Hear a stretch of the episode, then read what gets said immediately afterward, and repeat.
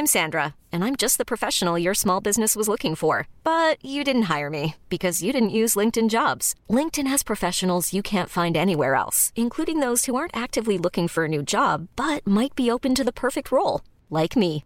In a given month, over 70% of LinkedIn users don't visit other leading job sites. So if you're not looking on LinkedIn, you'll miss out on great candidates like Sandra. Start hiring professionals like a professional. Post your free job on linkedin.com/achieve today.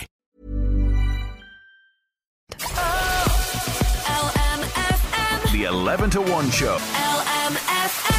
Oops, I quit it again. It didn't last long, did it? Jamie Lynn Spears leaves the jungle. More after Haddaway. What is love? Haddaway, what is love? Love is your colleagues from the Michael Reade show giving you a gluten free mince pie. Yeah, yeah, yeah. I've just had one. The first of the Christmas season was absolutely gorgeous. And I said, Oh, oh, isn't that lovely? You're getting me a gluten free mince pie. And the lad said, Ah, no, we picked up the wrong box. That's more accurate, absolutely, or more accurate. But thank you to them because it did boost my mood this morning. Well, as the front page of the Irish Sun says, Oops, I quit it again. Great headline. Jamie Lynn Spears has left the building. Left the jungle, yep. And, oh, look, we kind of thought that was going to happen, didn't we? I mean, it was great that she was in there. We got in just enough goss as well about the whole Britney Spears sibling spats, all that sort of stuff. And, you know, the departure was sort of brewing up. You know, she was just not coping in the harsh conditions, which, you know, look, it, it's understandable. It is all well and good from us to be saying, from the comfort of our sofas, ah, come on, get on with it. You know, it's very different when you're in it. And, you know, you might recall back in 2019 when I started on this show, I did have my little brush with I'm a Celebrity also in the form of a charity version, which was, listen, that it was not for the faint of heart either. That was horrendous. So, you know, I can only imagine what it's like in the jungle. But, you know, I thought she was kind of getting on well. She bonded well with the celebrities. She was quite good you know, in the trials as well. She sort of got stuck into that too. But, you know, look at, she has exited uh, under health reasons. They say, I'd imagine it's probably a men- um, or medical reasons. I'd say it's a mental health situation. Um, now, apparently, though, uh, you know, the money involved in this, like what happens if you leave early? You know, apparently, uh, contestants must stay in the jungle for at least 72 hours to be given their fee in full. If someone leaves before that point, their paycheck will be cut. So there you go. You know, she's getting her paycheck. See, she made sure. So she's kind of going grand. Look, I'm gone now. I'm going to leave. So there you go. Jamie Lynn, no more. Wondering who's going to win. I look. It's kind of hard to tell, isn't it? I don't know who's doing exceptionally well, really, in there at the moment. But anyway, I'm a celebrity, keeping us very, very entertained. Let's, uh, since I've had the mince pie and that's nicely settled, let's step into Christmas, shall we? Uh, Elton John, step into Christmas now at the weekend. If you are at a loose end, you'd fancy something nice to do, well, there's a Christmas craft and gift fair. It's happening December 3rd in the Fairways Hotel from 10am to 5. And there's going to be lots of free face painting for the kids, 60 talented crafters, and Elsa and Olaf will be there. So that's on Sunday, the 3rd of December from 10am to 5 in the Fairways Hotel. Going to take a quick break and then we are back with a very special appeal for crutches for Ukraine. The 11 to 1 show. With the war still ongoing in Ukraine, hospitals are in dire need of medical equipment. And now, Crutches for Ukraine, it's an appeal based in Cork, have been sending out crutches and other orthopaedic supplies to hospitals in Ukraine for the past year or so. But they need our help. And one of the former staff from the Drogheda Crafty Fox shop, which was located in Lawrence Street, starting out supporting the people of Ukraine through their Drogheda Quilt for Ukraine Red Cross appeal. Now they are assisting with sourcing the medical equipment. And I'm delighted to have Jackie Jolliffe and Gillian Johnston in studio with me now. You're very welcome, ladies. Good morning. Good morning. Great to have you in the studio with me. Now, um, although you decided to close the doors of the Crafty Fox back in April, uh, Jackie, you have been so busy in your philanthropy work and supporting the people of Ukraine. Tell us a little bit, first of all, about sort of how the fundraising came about with the quilts last year. Okay, so last year um, we were looking for something maybe a bit unique to try and uh, raise funds for Ukraine. And obviously, being um, a fabric shop and selling quilting supplies, we asked our community of quilters, um, including our local Drogheda quilters and the quilting group that met in our shop, um, if they would come together and perhaps um, make and sew up a quilt for Ukraine. So we supplied the fabrics, and the ladies all jumped on board, and they um, came together um, one day, and they they actually basically um, sewed the top of the quilt in Yeah. that one day. We got sponsorship from businesses, and businesses in the town really rallied around us, and they um, sponsored a block of the quilt. So a block is one of the squares, and um, then also people came in on the day, and they um, also donated money on the day and you know into the shop and they came and looked at it when it was hanging up and they donated money then so overall we got over 6000 euro Amazing. which was brilliant Yeah. and then the quilt was given to um, the Ukrainian priest in Dublin um, during one of the services and the people were just so so lovely and so delighted with the quilt and it's still up there now Yeah, it's stunning. And I saw some of the photographs of the quilt, but also I saw photographs of everyone coming together. What a lovely idea to get these talented people together to natter away and sew away and make this wonderful gesture, literally wrapping the Ukrainian people in love. I thought that was such a lovely idea. Yes, it was, and and everybody really enjoyed the day, and everybody was so willing to help. You know, and, and they were so good giving their time and their effort to make it. So we were so grateful for that. So, talk to me about crutches for Ukraine then. How did you guys come upon this?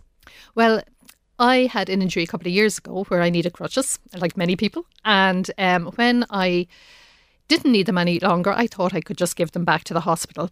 But um, unfortunately, they don't take them back. The HSE doesn't reuse uh, Oh, crutches. okay. I didn't realise that either. Yeah. Mm. So for for their own reasons, you course, know, yeah, obviously. yeah. Um. So anyway, I was kept an eye open, and I was trying to find some place that um I could either reuse them or recycle them, even because you don't want to throw them out. I mean, they, they were perfect. Um. So it, a couple of weeks ago, about two or three weeks ago, I was searching again, and I came across a Facebook page um called Crutches for Ukraine, which you mentioned, and it's based out in Cork. So I contacted um, the admin, which was John Gilroy, and he, with a group of volunteers, bring um, deliveries over to Ukraine about once a month. Okay. And I asked him if he still needed crutches, and he said yes, they were in desperate need still of crutches um, and orthopedic boots and also uh, medical splints.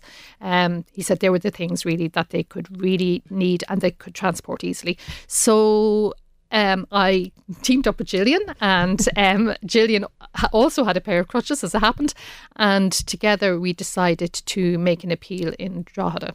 Now, John said to me when he started the appeal down in Glanmire, he got in a thousand pairs of crutches. I don't know if he threw down the gauntlet with that, but but anyway, we um, we're really appealing for people to to look in their attics, look Yeah. in their look in their sheds or the garage, and if they have crutches they no longer need and they're in good condition, that perhaps they would donate them. Fantastic. And I was just going to ask Gillian, how did you get roped into this? Well, okay, well, Jackie, um, I also broke my leg um, last January on New Year's Eve, so Oh, um, I not needed ideal, crutches, no. not great. So, so it appealed to me when Jackie asked me to to get involved. So, um, so, um, so we are looking for we're looking for good quality crutches. You know, we're looking for orthopedic boots, and we're also looking for splints. Okay, all in good in good nick. You know, so so um, we have two collection points in Drogheda at the moment. So we have the Pain Factory, which is appropriately named. Very okay, appropriate. so Yeah, yeah. right at the bottom of Lawrence Street, and um, um, they're open from Monday um, from Monday until Saturday. We also have the Love Drogheda offices, which is down Mead Market Lane, just beside Penneys. Okay, and they're also open from Monday to Friday. So if anybody has has either of those three, just drop them in there during the week. Um, we're also um, appealing to businesses to also to become collection points. So we're looking for other businesses to reach out, and uh, um, also in places like Ardee, um, Dundalk, Navan, Drogheda, so and further afield. And we're happy to go and collect once those businesses have have you know collected some uh, some of these uh, equipment. You know, so Yeah, so have a, So, have a bunch of them, not bunch. just like dribs No. and drabs of one or two. I understand what you're saying. Yes, exactly, absolutely. Exactly. We, we've also reached out to schools, both primary and secondary schools, and it might be a good um, project for a tra- transition year class day to Oh, get yes. involved with. You know, Yes. so um, and many schools also have Ukrainian students in them, so we thought it might be nice for them to get involved. You know, so Oh, it's a great idea. Yeah, Yeah, it really so- is. And like, you know, we were discussing earlier on, sometimes, you know, a lot of appeals are for money and that can put pressure on people. Absolutely. Something like this, as you say, you can just find them in, in a shed or in the attic. They're gu- guaranteed some people have these lying around. Yeah, absolutely. And especially now at Christmas time when you're going up to get your Christmas tree or whatever. You know, Yeah. Hopefully be one lying in the corner. Yeah, so fantastic. That would be Now, great. time is of the essence, isn't that right as well? Yes. Yes. The next delivery going out from Cork is at the beginning of January. And we know obviously everybody is busy over the Christmas period, including ourselves, and family are coming home and so on. So we're trying to collect um, as many as we can before the 15th of December. We can still get some after that, but before the 15th of December would be a, a great deadline to, to have um, as many as we can. Absolutely, and something like this, I mean, you know, like uh, what we're getting rid of, I suppose, is is going to such an important situation in Ukraine. I mean, like we said, they're running out of medical supplies. They really do need us to to, to help and support in this way. Absolutely. And and the thing is, there's actually a surprising number of Irish people over there in Ukraine. Yes, that's true. Um, you know, even from Drogheda. Um, I'm aware of people who are over there. Some of them are actually on the front line, and some of them are working in, in the background. But you know, there are uh, you know Irish people there as well. But they really, really do need our help. And um, you know, so if if people have these items and they're only gathering dust at home anyway, why not give them to this great cause? Fantastic. So the Love Drogheda office and the Pain Factory, people can drop them in at any point, and you guys come in and, and collect. Is that how it works? That's correct. And just one other thing Yeah. that we thought, and, and we thought it would be a great idea if um, workplaces would come on board and maybe hold a bring your crutch to work day um, and allow people to bring their crutches into the workplace. Give us a call. We'll come up and collect them. Very little effort needed by the workplace and no cost involved whatsoever. It's a fantastic idea, ladies. It really is, and I think what you're doing is is really, really fantastic. Thank you so much for for joining me today on the show. Oh, thank you very much Thank for having us. much. Thanks. Thank you. Gillian Johnston and Jackie Jolliffe there. So if you've any crutches lying around at home, the Love Drogheda office in Drogheda and also the Pain Factory in Drogheda as well, right up until December 15th. And there is a Facebook page as well uh, that people can check out. It's the, the Drogheda Quilt for Ukraine Facebook, but you'll find all the details for the crutches for Ukraine on that Facebook as well. The 11 to 1 show. It's a powerful ad there, isn't it? Yeah, and one in three women have experienced psychological violence from a partner at some point in their lives, and one in six have experienced physical or sexual violence by a partner since the age of 15. We are continuing our Together for Zero Tolerance campaign. It's the 16 days of action against domestic violence. It's a global campaign raising awareness and taking action to end domestic violence and gender based abuse. And we are supporting Women's Aid Dundalk, Drogheda Women and Children's Refuge, and Meath Women's Refuge, highlighting their work and support for victims of domestic abuse. So these supports are really needed uh, to continue. And this campaign is running right up until the 10th of December, and we are supporting them. We're going to be chatting in a little while about coercive control because, as the ad suggests, not all abuse is necessarily physical. So we're going to be finding out more about coercive control very, very shortly. In the meantime, they also have an I Donate page set up for the three charities that we are supporting. It's idonate.ie forward slash fundraiser forward slash LMFM. And you can stay tuned here for more and you can find out more details lmfm.ie. Now, just before we discuss coercive control, we're going to go back to the music now. Here's the script.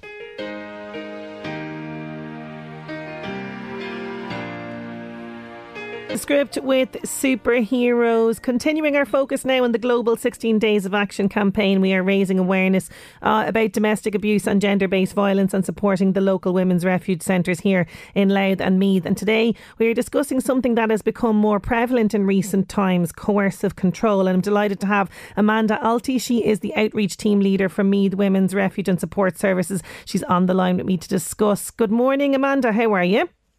Morning, Sinead. Thanks for having us on. Great to have you. Now, coercive control is something I only kind of started to hear about around COVID lockdown, but this is something which is quite a common experience for women who are reaching out to you. Yeah, absolutely. So, nearly every victim or survivor that we work, work with uh, would have experienced some level of coercive control. So, it's very rare to have other forms of domestic violence and abuse um, without coercive control. It sort of underpins um, all of the other types of abuse. Um, and you're absolutely right. We did hear more about this during COVID. Um, and I think some of that has to do with just the increased isolation that COVID mm-hmm. brought on for all of us. Yeah. Um, that the isolation really stops women from um, accessing their support, spending time with family and friends. Um, and that really made it easier for abusers to be able to, to control their partners. Absolutely. And, and do you find that this form of abuse is often misunderstood or, or, or overlooked by society? Yeah, absolutely. So uh, many people, I think, find it hard to believe that the person that they know to be kind and charming to them in public could be a completely different person at home with their partner. Um, so that kind of leads people to think that maybe the woman is lying or overreacting um, and not really telling the whole truth about her experience because that's different than their experience with, with the abuser. Um, I suppose with coercive control, it, also, it also operates on fear, and yeah. everyone has a different definition of fear. Everyone's afraid of different things. So, what I'm afraid of, you might not be afraid of, Sinead, mm. um, and vice versa. Um, and because of that, there really are as many tactics as there are stars in the sky um, when it comes to coercive control. Okay, so what exactly is coercive control then, first of all? So, coercive control is a pattern of abusive behavior that's designed to dominate another person. And the key part of that is that it's a pattern mm-hmm. um, that is very difficult to, to recognize in an isolated incident. It's usually part of a much larger kind of constellation or, or cluster of events that. Um, that could be identified as coercive control. So, an abuser will use coercive control through intimidating um, their partner, blackmailing their partner, isolating them, um, humiliating them, degrading them, um, or even constant monitoring. And they do this to kind of break the will of their partner, uh, to brainwash their partner. And the overall goal is to take away the independence of their partner so that they can have total control. So, so you've mentioned kind of some of them there. Just what would be the, the, the red flags or the signs that this is happening? So, um, because there are so many different tactics, the biggest red flag or sign is how the woman is feeling in the relationship. If she feels like something is is off, something probably is off. Um, so many women that I've talked to have said that coercive control feels like walking on eggshells, like they can't fully relax even when they feel like they should. Um, it's like if someone put a blindfold on you and asked you to walk backwards down a flight of stairs.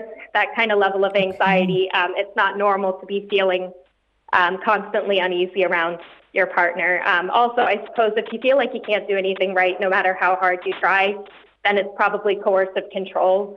Um, and the thing with uh, with domestic violence and abuse is that the abuser could write you a book on everything you should do and shouldn't do, when you should do it, how you should do it, and you could follow it perfectly.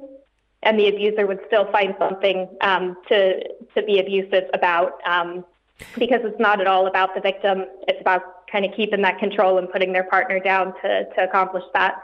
That's a really good way of describing it. First of all, I have the image now of someone blindfold tr- trying to walk backwards down a staircase. But as you say there, you know, you could be do- literally doing everything that they want you to do to the to the letter, and it's still not right. So everything from you know, there's a, a lot of things that people might know might not know. Let's give kind of scenarios here. Like everything from controlling you know food calorie intake talking about weight controlling money controlling movement all of that sort of stuff. Yeah absolutely. And i think um, it's so important to recognize that it's so subtle. So okay. And it never starts on the the first date. It starts very slowly um, and then worsens over time. So like if you think if you went on a first date with someone and they told you um, actually, I want to limit your calorie intake. I don't think you should be eating that. Um, I'm going to go through your phone and delete all of your male contacts. Um, also, I don't want you wearing makeup anymore. You'd never go on a second date with that person. Yeah. Um, but it really does start very slowly and then gets worse over time. So, an example of that might be um, if you're on a first date with someone and they tell you that you look beautiful. Mm-hmm. And then the next time you see them, you're not wearing makeup. And they say, wow, you're so beautiful without makeup And then maybe the next time they see you and you are wearing makeup, they say, um, oh, you're actually prettier when you don't wear makeup. And okay. then the next time, if you're wearing makeup, then they say, Why are you wearing makeup? Who are you trying to impress? So it's yes. that kind of cycle. Yes, that's a really, really good way of describing it. I'm actually getting a message coming in on 086 1800 658, and this is a really important point. Can you ask your guest, does coercive control exist in all professions? Like, say, if a person is married to a, cheap, a GP, a psychotherapist? Absolutely, is what I'm going to say to that, I would say, uh, Amanda. Yeah, definitely. Um, and uh, again, I, I really think that an abuser will uh, use their status and their mm. position um, in the community to enhance that coercive control because it's much harder for a victim to feel like she'll be believed if her abuser has that level of status. Um, so, absolutely, it can happen to anyone um, in any profession. Yeah, this is not class specific or anything like this. So, you know, we've talked about tactics, we've talked about uh, signs. What can friends or family do if they suspect that someone they love is a victim of coercive control? Yeah, so uh, domestic violence affects one in four women in Ireland, which means that most of us will know and love someone who's been affected by abuse. Um, which means that we all have the power to be that support for someone who needs it. I think we often feel like, you know, that happens to other people, but it doesn't yeah. happen in my own life or not to anyone I know. Um, so it's really important that if someone does disclose that they're experiencing coercive control or any type of abuse, um, that we listen to her, um, that we believe her, that mm. we remind her that she's not crazy, um, reinforce that it's not her fault, even if she decides to stay. And that's a big thing um, yes. give her information and support without telling her what she should do. Um, and remember that she might have limited um, access to resources. Mm-hmm. So I know sometimes it can be frustrating as a family member or a friend um, if someone you love is still in an abusive relationship, but it's so important to remember that um, that she needs to do this in her own time and in a way that's safe for her, and we can't necessarily dictate that for her.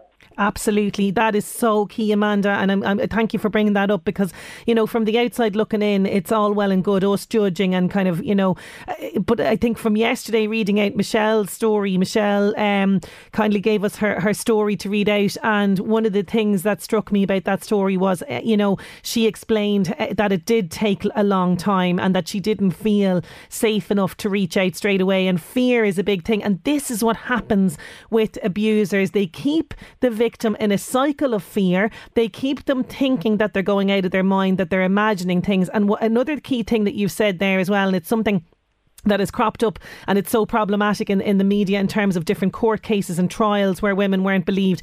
You need to believe the woman when she comes and, and says this to you or, or, or opens up in this way. Yeah, yeah, absolutely. And in terms of legal protections or measures that can be put in place to address this, you know, what's the situation like there?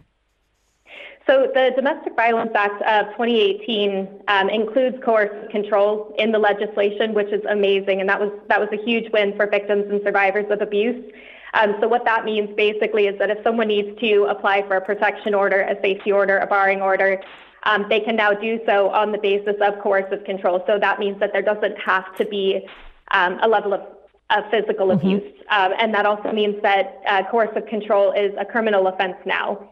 Um, now, even with that, one of the biggest barriers is, again, that it's so difficult to recognize without seeing the big picture and without seeing that entire pattern.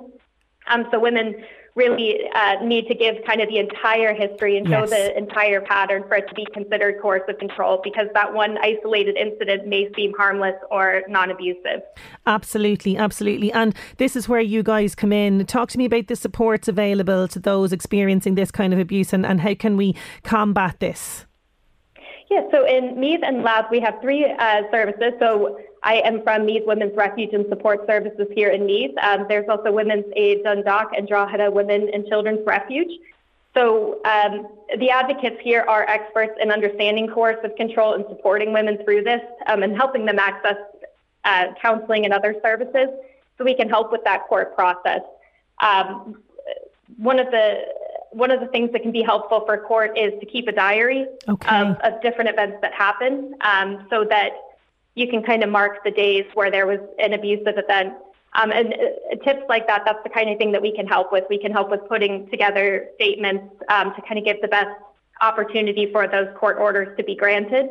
Um, and just really talk through and support through the entire process. Um, we would do a lot of safety planning around this as well, uh, mm-hmm. uh, because it can be very dangerous and very scary to take that step. So, uh, so we would be supporting supporting women to do that.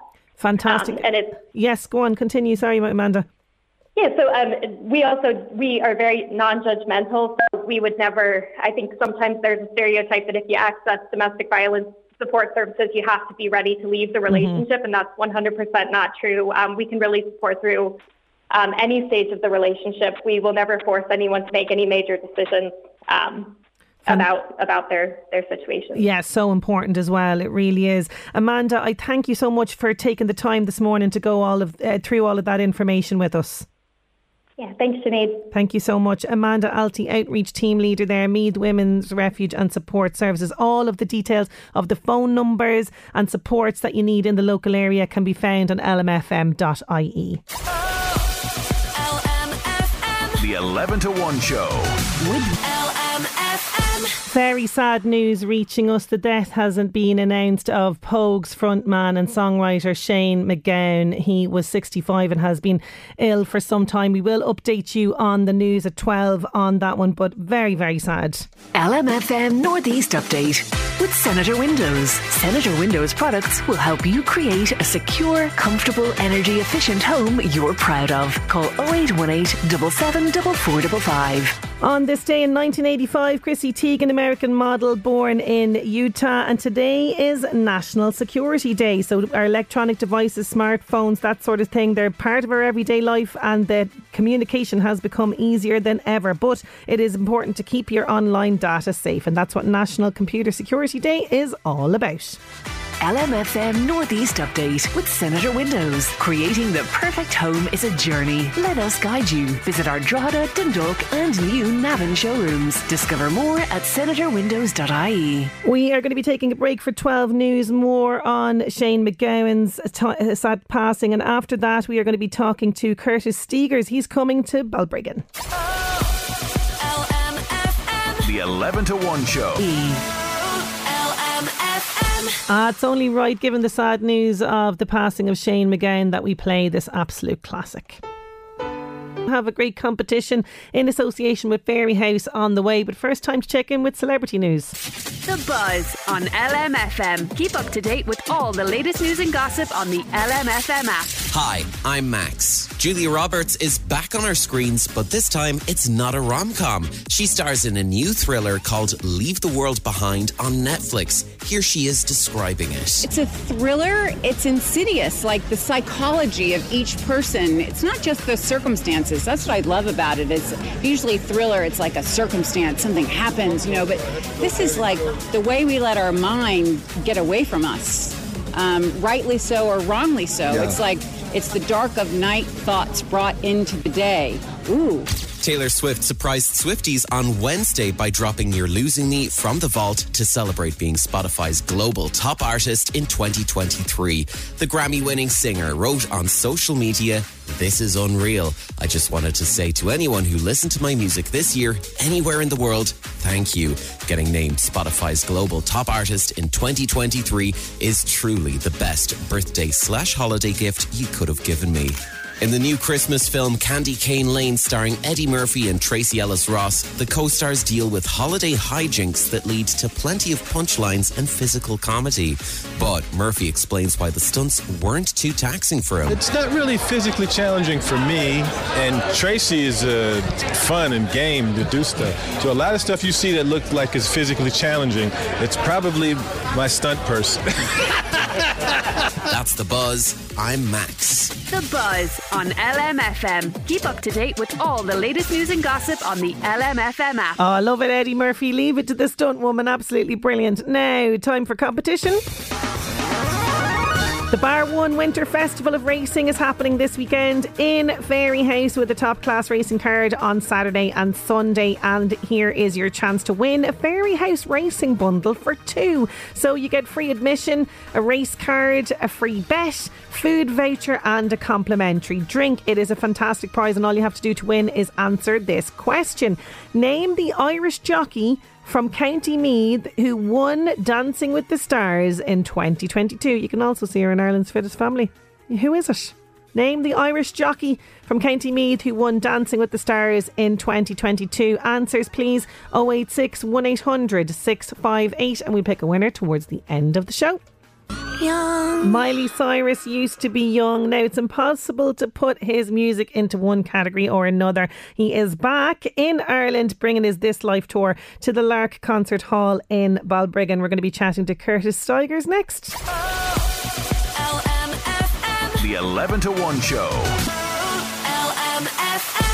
He has worked with the likes of Elton John, Eric Clapton, Prince, Rod Stewart, the Allman Brothers Band, and so many more over the years. And for the past 30 years, this singer songwriter, saxophonist, and guitarist has been making records that confound those who try to categorise his music or put him in a box. Arriving on the pop scene in the 90s with the hit song I Wonder Why, but then surprising everyone with a move into jazz. He's known for his very distinguished and sultry voice. He's toured with symphony orchestras, played for royalty and presidents, and he's been been nominated for an Emmy. Now he is back in Ireland and he's playing in the Lark Concert Hall in Balbriggan tomorrow night. I am delighted to be joined by multi platinum singer, songwriter, and musician Curtis Stigers. He's on the line. How are you getting on, Curtis?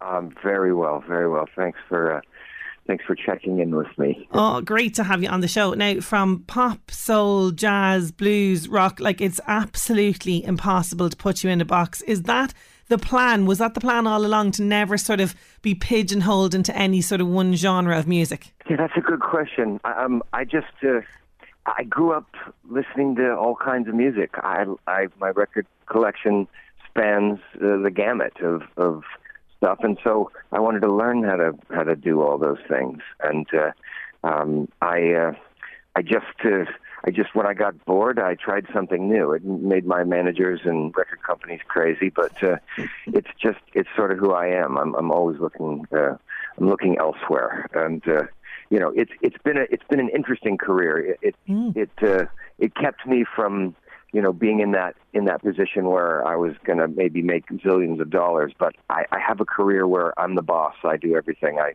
I'm the producer. I pick the songs. I write the songs uh, I have the, the final say. I'm, i guess I'm a bit of a control freak. Oh, listen, from one control freak to another, and that's like worth its weight in gold in the music business, where there's so much manufactured oh, don't get me started, Curtis, on the music business at the moment. but I, it's it's refreshing when you do have uh, have somebody like yourself. But you know, you were talking there about your eclectic taste, which brings me to you know a sort of a, a question that sprung to mind. W- would you recall then your very first album that you bought? Oh yes, I would definitely recall it. It just it just turned 50 years old actually, which sort of blew my mind. Uh, the first album I bought with my own money was "Goodbye Yellow Brick Road" by Elton John, who was uh, my first hero. And I, you know, I mean, I I just I, I, I knew everything about him back in the in the 70s when I was a kid, and uh, um, eventually got to open for him and and uh, you know have brunch at his house and oh. things like that. It's just so crazy. I mean, that's that's one of the that's been one of the amazing byproducts of, of being a recording artist is I've gotten to meet my heroes and uh, most of them are pretty great folks. Yeah, which is great to hear. Well, you know, that's a really cool first album. Mine was Michael Jackson's Off the Wall. Not, you know, it doesn't kind of compare now to, to, to, to, Elton John, but, but you know, absolutely brilliant. Um, now, when I think of you kind of, you know, hitting the big time, you know, to use that phrase in sort of the, the 90s with I Wonder Why and you're on this crest of the wave, you know, big career, pop beckoned, but you then shift gears to, to jazz. That surprised a lot of people, to say the least. Uh, did you have people in your ear going, What are you doing? This is the way you're going to ruin your career? Did you have all of that going on?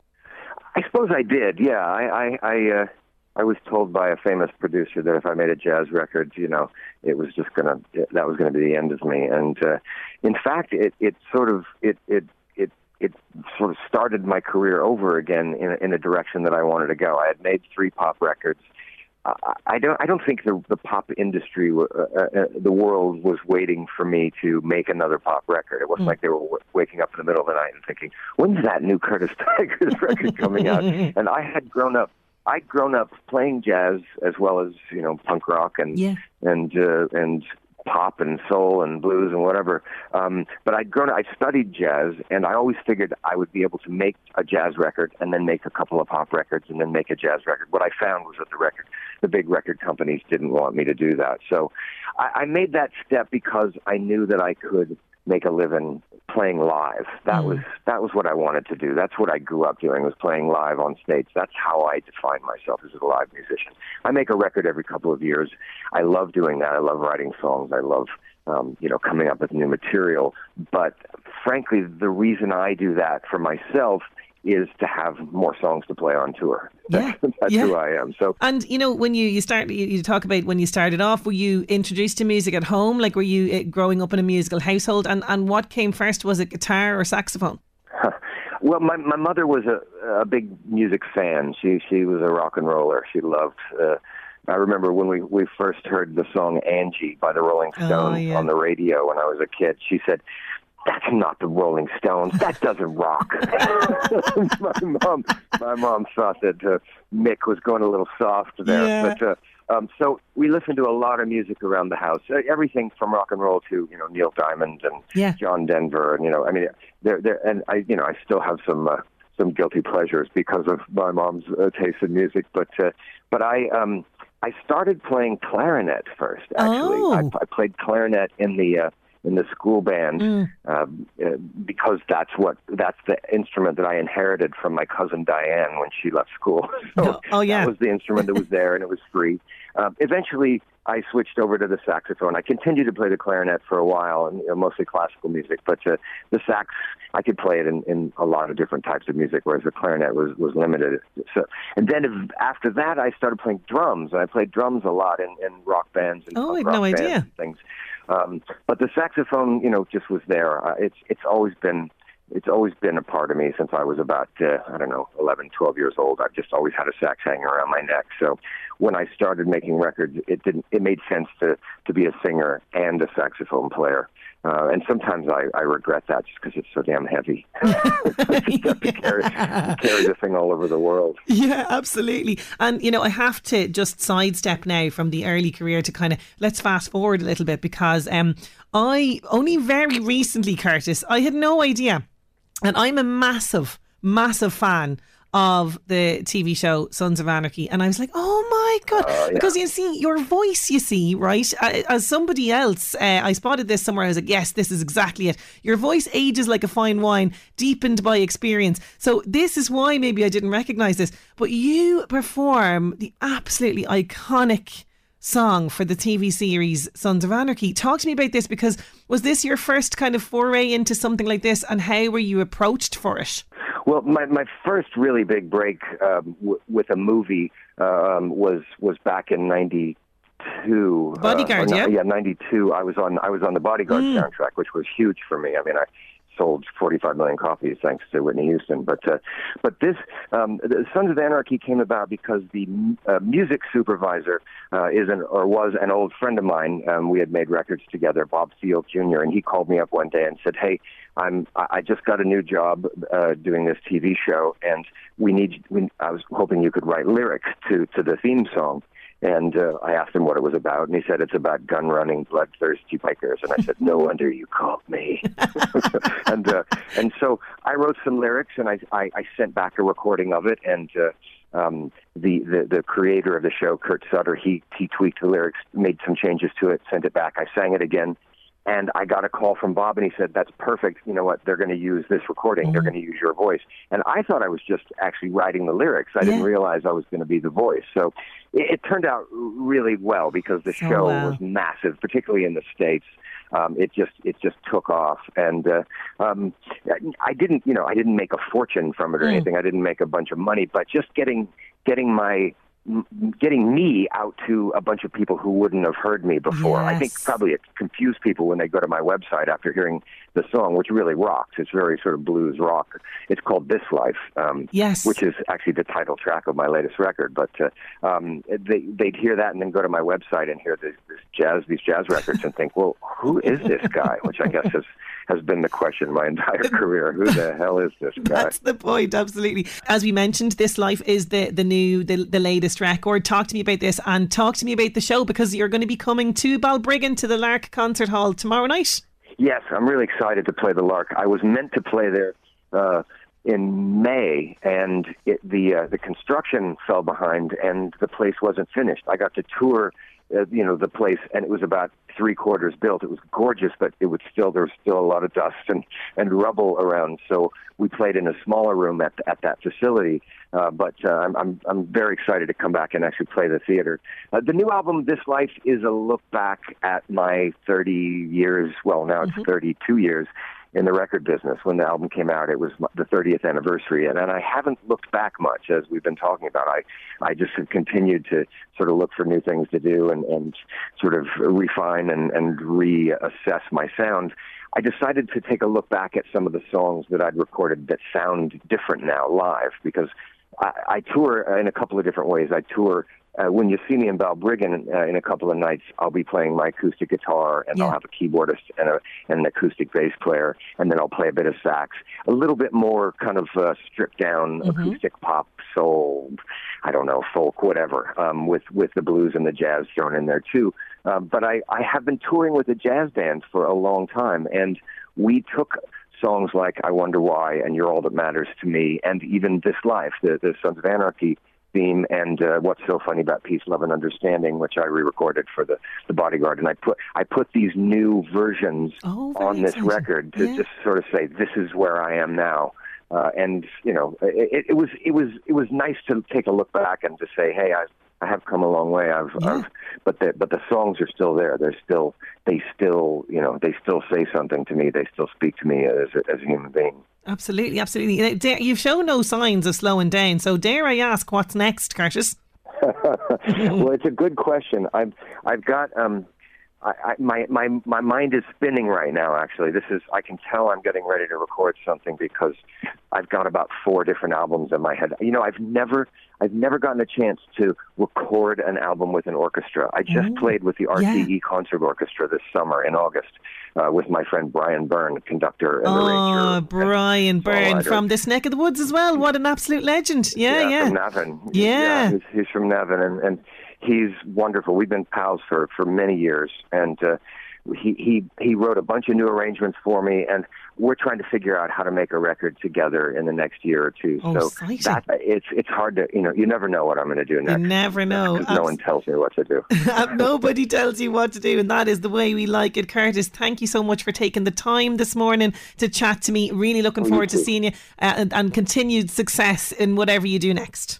Thank you so much. Great to talk with you, Sinead lark.ie. That is where you're going to find all of the information. Curtis is playing there tomorrow night in Balbriggan, lark.ie. Ah, oh, listen, we have to have this. I wonder why. Legend Curtis Stigers, I wonder why. Going to take a quick break. We're back with music from the four of us, and there's another great prize over on LMFM's Facebook page. I'm going to give you all the details of that competition as well. 11 to 1 show. Wood Gilmore's, your Mercedes Benz dealer in Kings Court. For the full range of new 2024 Mercedes Benz cars and over 100 certified used Mercedes Benz now in stock at Gilmore's Kings Court. Follow us on Facebook, Instagram, and at gilmores.ie. If you or a loved one gets hurt, you'll want a faster road to recovery. At Laya Healthcare's urgent care clinics, you'll be seen by a consultant led team in 60 minutes or less for injuries including breaks, burns, and bumps. Switch now at layahealthcare.ie. Always a beat ahead for you and your family with urgent care in 60 minutes or less. Insurance provided by Elips Insurance Limited, trading as Laya Healthcare. Laya Healthcare Limited, trading as Laya Healthcare and Laya Life, is regulated by the Central Bank of Ireland. Urgent care clinics available to all aged 12 months and over. Wellbeing benefits available to Laya Healthcare members. The Black Friday sale continues at Harvey Norman with cashback deals on Bosch. Claim 100 euro cashback on the Series 6 induction hob with power boost, just 729 or 629 after cashback. Or claim 50 euro cashback on Series 4 built-in single oven with pyrolytic self-cleaning, just 599 or 549 after cashback. With our best prices guaranteed, why shop anywhere else? But hurry, the Harvey Norman Black Friday sale must end soon. Cashback via supplier redemption only. Terms and conditions apply. Ask in store or see online for full details. Take It to the Limit is a celebration of the Eagles by Johnny Brady, Simon Casey, Nigel Connell, and the Sheeran family. You can hear Take It to the Limit for one night only at the TLT Drogheda on Friday, January 12th. Tickets 32 euro. Now on sale from the theatre box office or online from thetlt.ie. Exporters. Further Brexit related changes are coming on the 31st of January 2024. The UK government will introduce new checks and controls on goods entering Great Britain. Every Irish business exporting goods, especially food or other agricultural products to Great Britain, should be aware of the new requirements. Traders should examine their British supply chains and get ready for the new rules. For more information, visit gov.ie forward slash Brexit. Brought to you by the Government of Ireland. And they're off! Looking for your next proper day out? Don't miss the electrifying atmosphere of the Bar One Racing Winter Festival at Fairyhouse on Saturday 2nd and Sunday the 3rd of December. One of Ireland's most popular racing festivals with two days of top class racing, including three Grade 1 jump races. You'll get to see a host of superstar jumpers in action. Plus, there's live music from Baza Band and Pilgrim Street. The Fairyhouse Winter Festival is not to be missed. Get your tickets now from as little as 20 euros. Book now at fairyhouse.ie. The 11 to 1 show.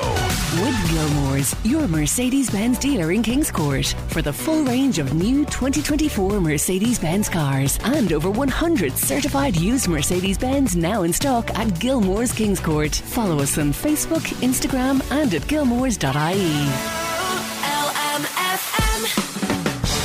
So many prizes, all for you. This is an association with the Gateway Hotel in Dundalk. They have announced a new mouth-watering selection of all-day dining menus for breakfast, lunch, and dinner. You can find them all gatewayhotel.ie. And to celebrate, they've given us some great prizes to give away, including a lovely hotel stay with dinner and prosecco, midweek lunches for two, and a superb three-course evening meal for two with cocktails. So, if you want to be in with a chance of winning any of these great prizes, simply hop over to LMFM's Facebook page or the LMFM website and you'll find all of your details there. Nice little prize, all in association with the Gateway Hotel. And for more details, gatewayhotel.ie. There's Niall Sparkley with Crazy. Last chance for you to enter. It's the Bar One Winter Festival of Racing happening this weekend in Fair, Fairyhouse. Top class racing card on Saturday and Sunday, and we have a racing bundle for two up for grabs. It's free admission, a race card, free bet, food voucher, and complimentary drink. And all you have to do to win is answer this question Name the Irish jockey from County Meath who won Dancing with the Stars in 2022. Very easy 086 1800 658. Madonna, Papa Don't Preach. I want to say a big happy birthday to David Kelleher. I'm not sure whereabouts you're from, but your family is thinking of you today, so hope you're having a fantastic birthday. We can say Dina Roach in Ashbourne, you are winning that racing bundle. It was, of course, Nina Carberry was the answer to the question. She is the jockey from County Meath who won Dancing with the Stars in 2022. That is my lot on the show for today. Thank you so much to all the guests and for your company. I'll chat to you again tomorrow. Listen back to the 11 to 1 show podcast on lmfm.ie or the LMFM app. When you need mealtime inspiration, it's worth shopping Kroger, where you'll find over 30,000 mouthwatering choices that excite your inner foodie. And no matter what tasty choice you make, you'll enjoy our everyday low prices, plus extra ways to save, like digital coupons worth over $600 each week. You can also save up to $1 off per gallon at the pump with fuel points. More savings and more inspiring flavors make shopping Kroger worth it every time. Kroger, fresh for everyone. Fuel restrictions apply.